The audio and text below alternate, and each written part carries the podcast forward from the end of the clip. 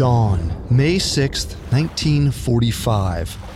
A frigid lake high in the Austrian Alps. In the distance, the muffled explosions of Allied bombs and artillery echoed over the mountains. A platoon of Nazi soldiers scrambled to load a rowboat with heavy wooden crates. They knew the British and American forces were closing in, so they had to hurry. As the last crate was secured in the boat, the soldiers heard something nearby. They swung their guns to the tree line. But it wasn't American soldiers. It was only a young Austrian farm girl. The soldiers exchanged a look. She might not be an enemy, but she was a witness. But the ranking officers waved them off. Gunfire would be too loud.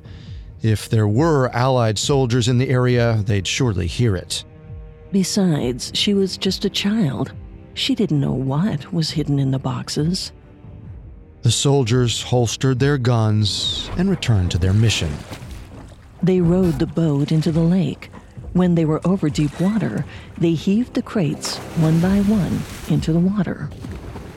The boxes splashed and sunk hundreds of feet to the bottom. Now, no one would know what the Nazis were doing at their secret base at the lake. The icy waters would keep their secret, perhaps too well.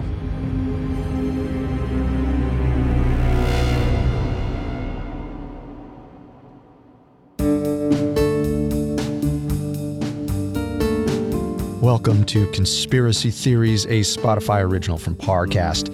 Every Monday and Wednesday, we dig into the complicated stories behind the world's most controversial events and search for the truth. I'm Carter Roy.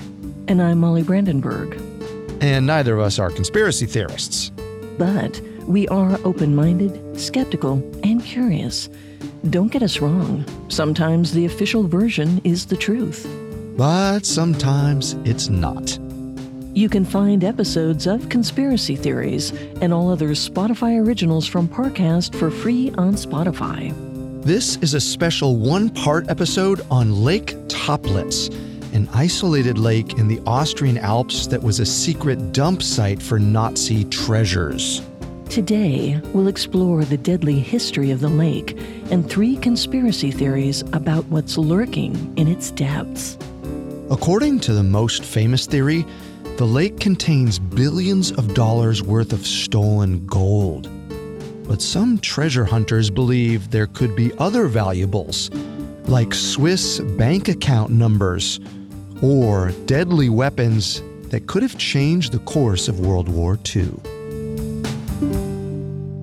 We have all that and more coming up. Stay with us. If you're interested in crazy stories from the wild world of organized crime, scams, gangs, cartels, mafias, drug dealers, and everything fun like that, have we got a podcast for you. The Underworld Podcast is hosted by two conflict journalists, Danny Gold and Sean Williams, who have reported on all sorts of dangerous people in dangerous places. Every week, they bring you a new episode on international organized crime from a new corner of the globe. You can find the Underworld Podcast on Spotify or wherever you get your podcasts.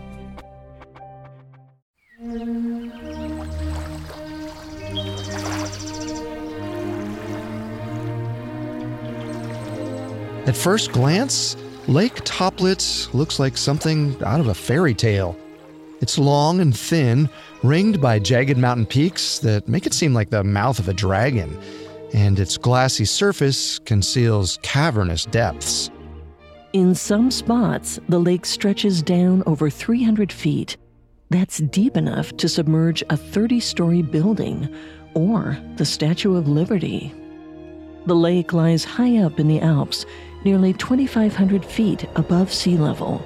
During the winter, it's a frozen wonderland. Then in the summer, when the ice melts, wildflowers bloom along its shore. And just like a lake in a fairy tale, Lake Toplitz is difficult to find.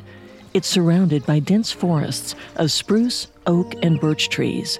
And even today, it's only accessible by an overgrown footpath about a mile long. Once you reach the water, you may notice another mythical quality about the lake. sixty-five feet below the surface, it's salty. You heard that right. Salt water in the Austrian Alps.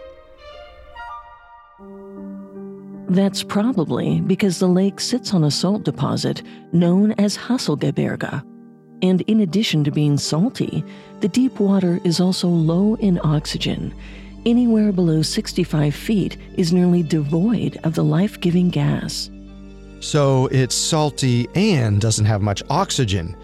Makes for a tough place to live. Exactly. The deep water of Lake Toplitz is nearly lifeless. Most fish, bacteria, and microorganisms can't survive there, which means that items that sink to the bottom don't rot. They're preserved.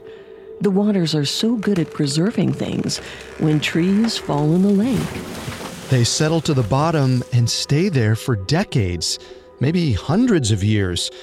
There are so many submerged trees in some places, it's like an underwater spider web.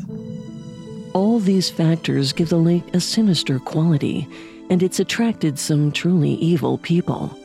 Hermann Göring, one of the most powerful leaders of the Nazi Party, had a vacation villa not far from Lake Toplitz.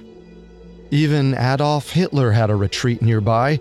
His infamous Eagle's Nest was less than one hundred miles from Toplitz, which meant Hitler and his cronies likely had plenty of opportunity to scope out the area for their nefarious plans, like hiding treasure.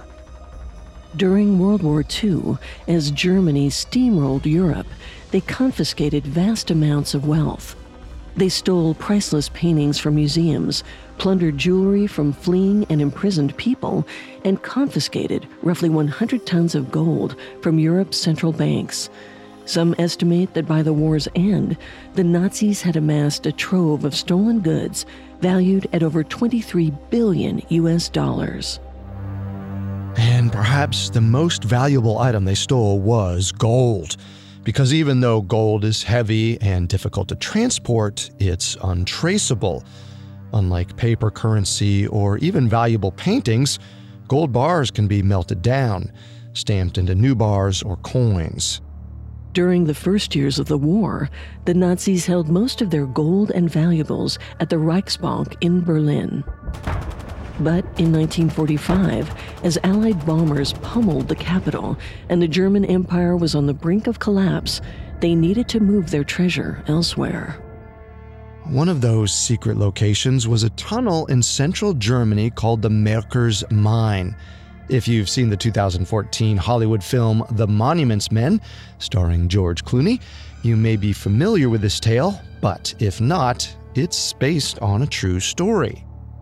In April nineteen forty-five, as the American army pushed into Nazi territory, they interrogated captured soldiers and townspeople for intelligence. One of the rumors they heard was that Nazis had hidden a massive cache of gold and valuables in a mine. After a few tips from locals, they zeroed in on Merkers, Germany.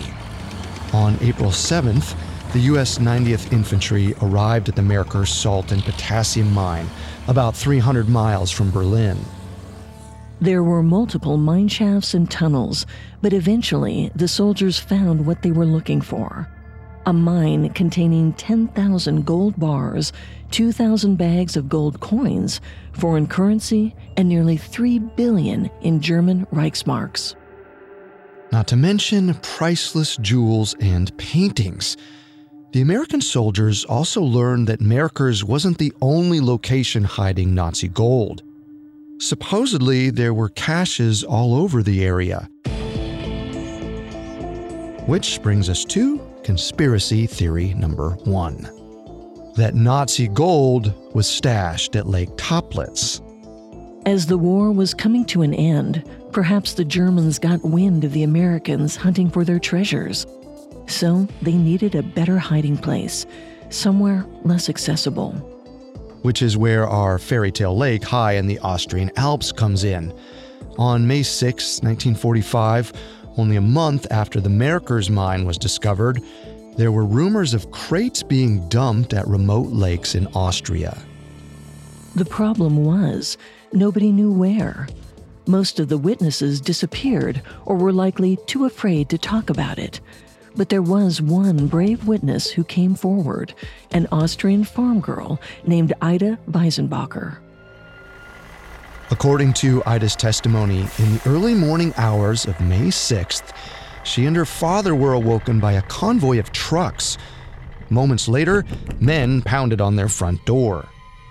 It turned out to be a platoon of German soldiers who demanded their help. Apparently, their trucks wouldn't make it up the narrow wooded path to Toplitz, so they needed Ida's father to hitch his horse-drawn wagon. Remember, Toplitz was so isolated, many vehicles wouldn't make it up the trail. That morning, Ida and her father allegedly shuttled three wagon loads containing forty wooden crates up to the lake.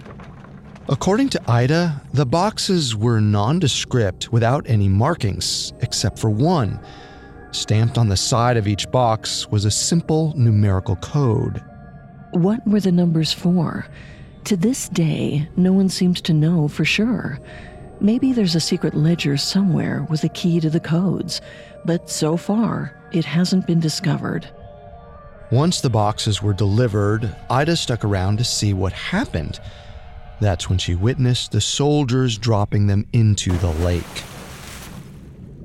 You'd think that would be big news around the Lake Toplitz region, but it may have been dwarfed by what happened two days later. On May seventh, the German army surrendered. The war in Europe was officially over. All over the continent and around the world, there were celebrations and parades. While most of Europe breathed a collective sigh of relief, some probably forgot about the mysterious crates. But a few enterprising treasure hunters began searching for Nazi gold near the lake, and some of them ended up dead. Coming up, Hitler's wonder weapons at the bottom of Lake Toplitz. Now, back to the story.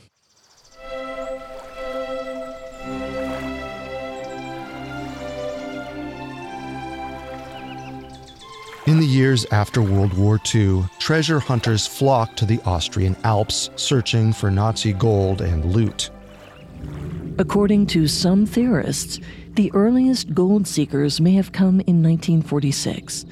In February of that year, two men were supposedly murdered near the lake.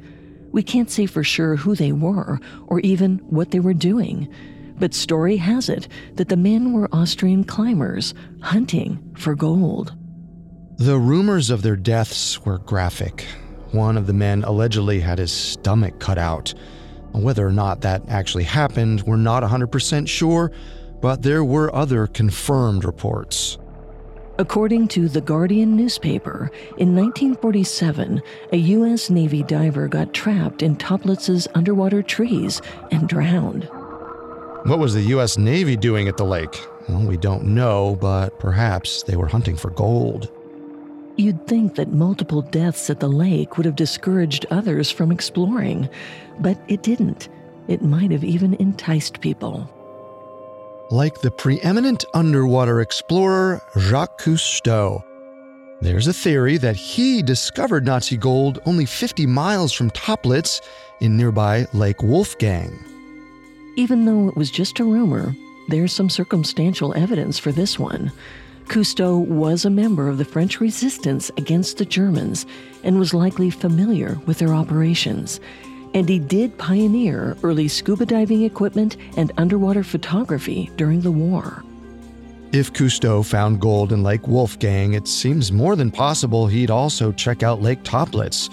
Well, right now, it's just conjecture, but it's no secret that Cousteau's explorations in the nineteen sixties, seventies, and eighties cost a lot of money. In nineteen seventy-eight, his annual operating budget was almost four point five million dollars, and his famous exploration ship, the Calypso, cost eight thousand dollars per day to operate. Whether Cousteau's ship and films were subsidized with Nazi gold, we may never know, but we do know that others flocked to Toplitz and the surrounding area. In nineteen fifty-two, more dead bodies were found near the lake. This time, while investigating the death of a Frenchman at the lake, authorities found two other men shot in the head. So the lake claims three more victims. But much like the previous deaths, we don't have much info about what happened. Maybe they were treasure hunters, maybe not. But it seems awfully suspicious that so many men were turning up dead around Lake Toplitz. Either way, by nineteen sixty-three, there were so many divers and so much drama at the Alpine Lake that the Austrian government banned future explorations. Remember, Toplitz is basically a death trap waiting for unsuspecting adventurers. First, you have to deal with its high altitude, then the frigid alpine waters, and last but not least, the web of submerged trees. But many suspect the Austrian government's ban on explorations was less about diver safety and more about distancing itself from the connection with Nazi Germany. Even though Austria was technically annexed by the Nazis, according to the U S State Department, in nineteen thirty-eight, ninety-nine percent of Austrians voted to join Germany. Not to mention, during the war, Austrians comprised thirteen percent of the Nazi secret police force, the S S, and they made up seventy percent of concentration camp leaders. Those are dubious distinctions. So maybe the government was afraid of what other skeletons might be found at the bottom of Toplitz. Thankfully, the ban on exploration didn't last forever. We don't know exactly why the Austrians changed their stance on the lake. Perhaps they removed all of the sensitive material, or maybe they gave up trying to hide it.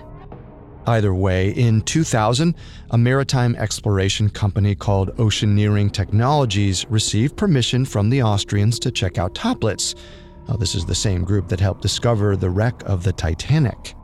While the team prepared for the expedition, something strange happened. They received a mysterious message by fax machine.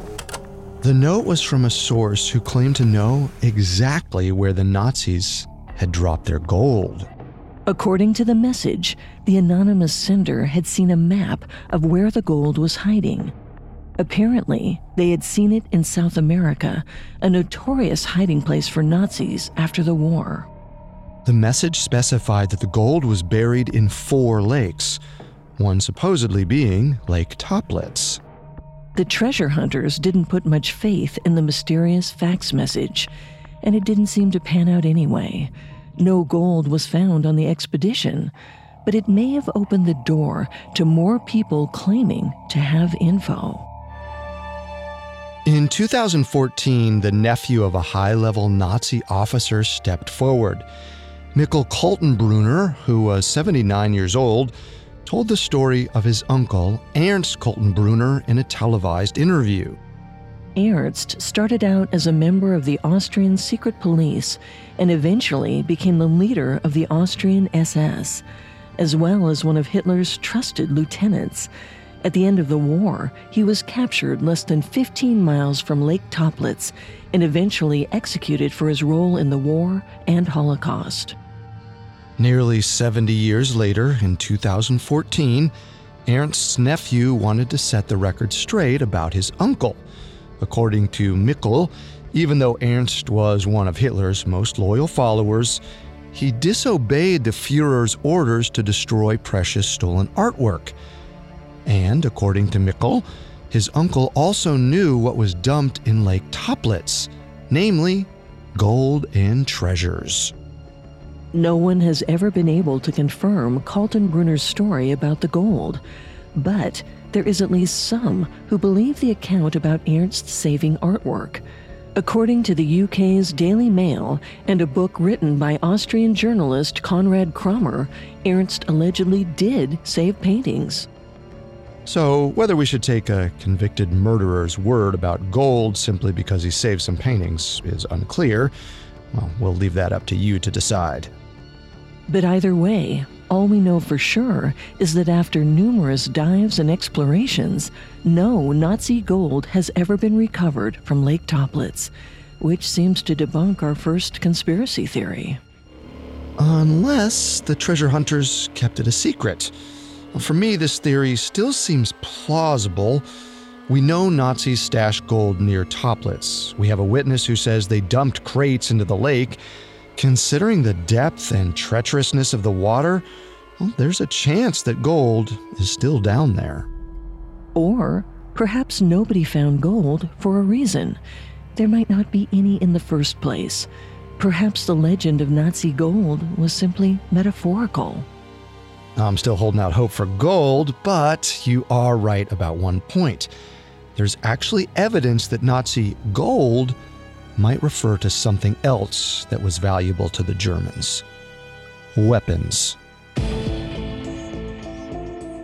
Which brings us to conspiracy theory number two. That the crates at Lake Toplitz actually hold secret Nazi weapons.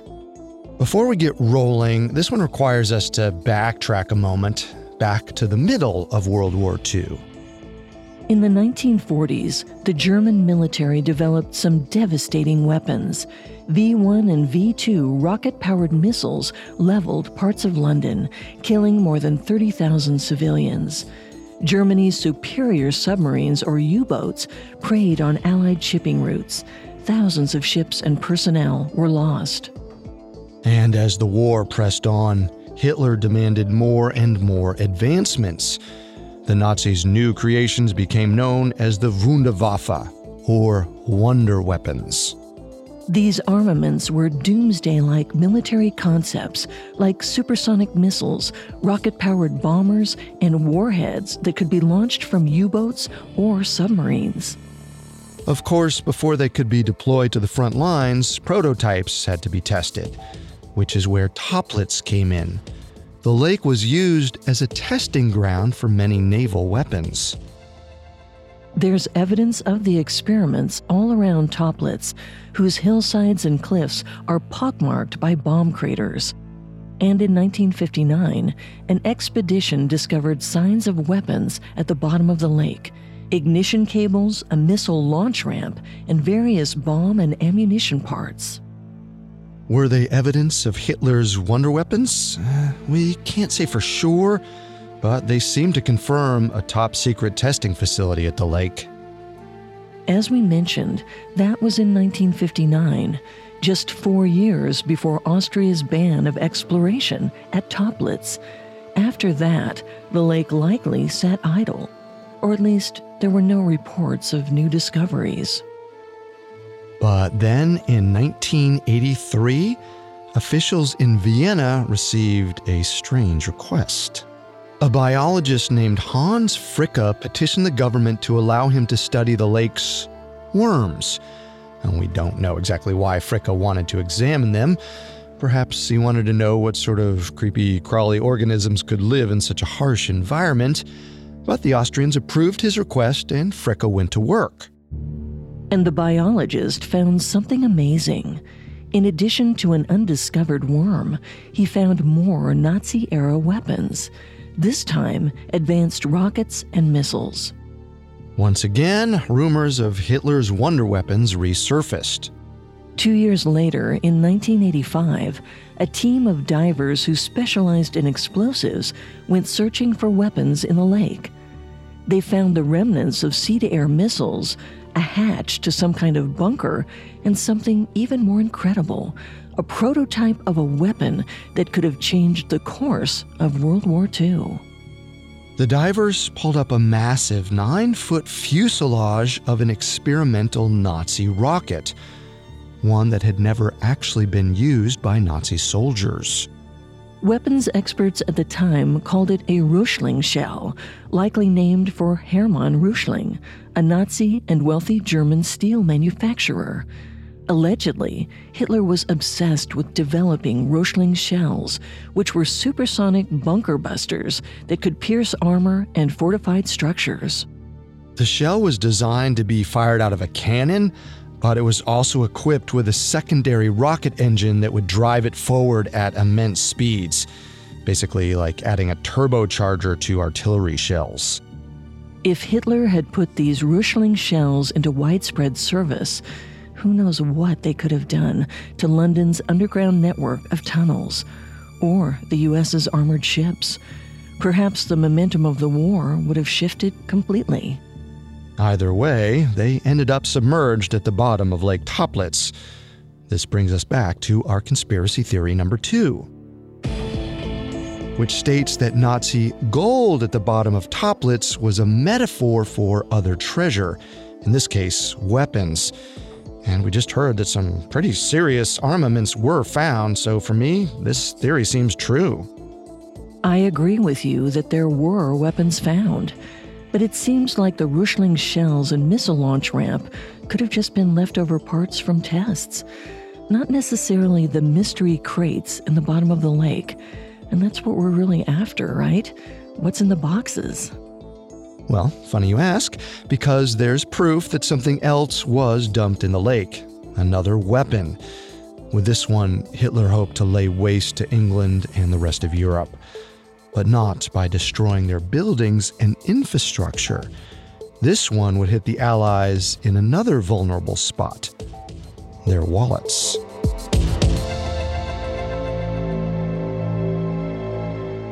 Coming up, Hitler's plans for economic destruction.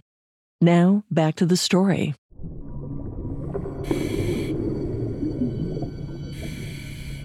After World War Two, treasure hunters at Lake Toplitz discovered evidence of deadly rockets, missiles, and bombs. But sitting on the bottom of the lake was another, perhaps more devastating weapon: counterfeit money. Which brings us to conspiracy number three. Nazi gold in Lake Toplitz wasn't heavy bars or coins. It was other types of money, bills, currency, and perhaps bank account info.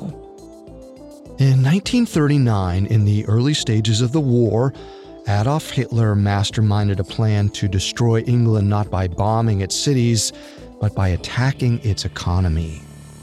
The top-secret mission was dubbed Operation Bernhard. In theory, the plan was simple: print millions of fake British pound notes and flood the U K with them, thus destabilizing London and all of its allies. If the Allied economies crumbled, they wouldn't be able to fund more weapons, and they would be powerless against the German offensive. In actuality, the mission was a lot more complicated than that. First, it required finding counterfeit artists who could replicate England's currency in exact detail. After that was the monumental task of actually printing the notes with the correct paper and ink. To accomplish this plan, Hitler put two Nazi officers in charge, Alfred Naujocks and Bernhard Kruger, and they set to work. Except counterfeiting was more difficult than they bargained for. It wasn't until nineteen forty-two, three years later, that Operation Bernhard started to print notes.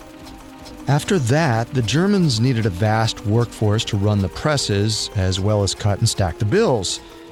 For that, the Nazis turned to illegal forced labor, namely one hundred forty Jewish prisoners at Sachsenhausen concentration camp in Germany. The captives were forced to work in secret, isolated from the rest of the camp for close to two years.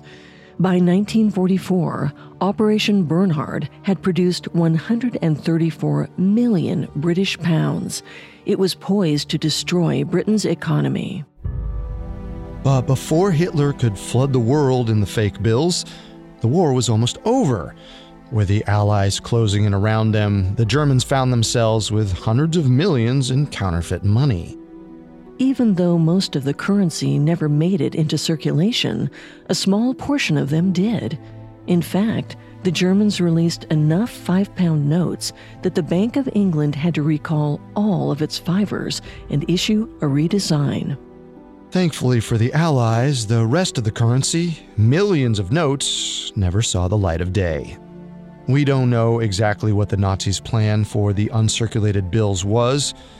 Perhaps they thought Germany would return to power later and they'd restart the operation. Maybe some enterprising soldiers hoped they could hide the bills so they could retrieve them and live like millionaires in exile. The only problem was they needed a hiding spot. Which is where Lake Toplitz came in. In nineteen fifty-nine, divers recovered crates containing over seventy million counterfeit British pounds. Were those the boxes that Ida Weisenbacher and her father helped tote up to the lake? We don't know for sure, but it's certainly possible. Before we close out this conspiracy, there's one more version of this rumor that we should explore. Besides counterfeit money, there's a chance the crates held another type of financial document, bank accounts. According to The Guardian, there's a theory that submerged in Lake Toplitz is information about secret, almost untraceable Swiss bank accounts. See, during World War Two, Switzerland remained, quote unquote, neutral, which allowed its banks to do business with both Allied forces and Nazis. And the Swiss did a lot of business with the Nazis. According to a U S government report, during World War Two, Switzerland became Nazi Germany's primary banker. The U S estimated that after the war, between two hundred fifty million dollars and five hundred million dollars worth of German assets were stored in Switzerland, and much of this money had been looted from European banks or stolen from Jewish citizens. Even royalties from Hitler's book Mein Kampf were deposited directly into an account there. And yet, after the war, Switzerland only gave back about fifty-eight million of it, meaning there were Swiss accounts chock full of Nazi money and gold. But where were the account numbers? Once again, that's where Lake Toplitz comes in. In nineteen fifty-nine, around the time that the counterfeit British pounds were located, former Nazi officers testified that the lake contained documents with the Swiss bank accounts. As we've heard earlier, only a few years later, in nineteen sixty-three, Austria shut down the exploration of Toplitz, which included the hunt for those bank account numbers. But forty years later, in nineteen ninety-nine, the Simon Wiesenthal Center partnered with Oceaneering Technologies, part of the team that had located the Titanic, to once again search the lake, this time to find the alleged Swiss account numbers and hopefully reunite Jewish families with stolen gold. Oceaneering Technologies used its advanced technology to map out the surface of Lake Toplitz's bottom. They sent down a one-man submarine to comb its murky depths. Towards the end of their mission, they found something promising, wooden crates that seemed to be filled with paper. Conservationists were on hand to carefully handle the boxes. The paper inside had been well preserved in the cold, oxygen-free lake, but once they were removed, they'd start to degrade, so the team had to work fast. Once they were out of the lake, the crates were rushed to Paris for expert analysis. Unfortunately, when the crates were opened, they were full of more counterfeit British notes. No Swiss bank account numbers. The search had reached the end of the road, as has our third conspiracy theory. To recap, this theory contends that the quote-unquote Nazi gold at the bottom of Toplitz was not gold at all, but other sorts of money, or bank accounts. At this point, I think we can say with one hundred percent certainty that this theory is true. Divers found plenty of currency in the lake, even if it was counterfeit money. But the bank account numbers are elusive. Based on the reports of those Nazi officers, however, I do still think they're out there somewhere. But can we really trust the word of war criminals? Personally, I think Lake Toplitz has already yielded all of its secrets, and the Nazi treasure at the bottom was always just the counterfeit British pounds.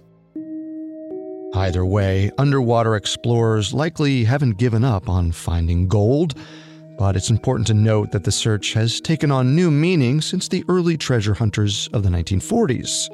That's right. These days, it's not an every person for themselves hunt for riches. It's a humanitarian mission to right the wrongs of Nazi Germany, to return the stolen gold to its rightful owners, Jewish families who were oppressed and brutalized by the Third Reich. I said earlier, Lake Toplitz and its surroundings seem like a location out of a fairy tale. Maybe one day, the lake will give up its secrets and conclude with a happy ending.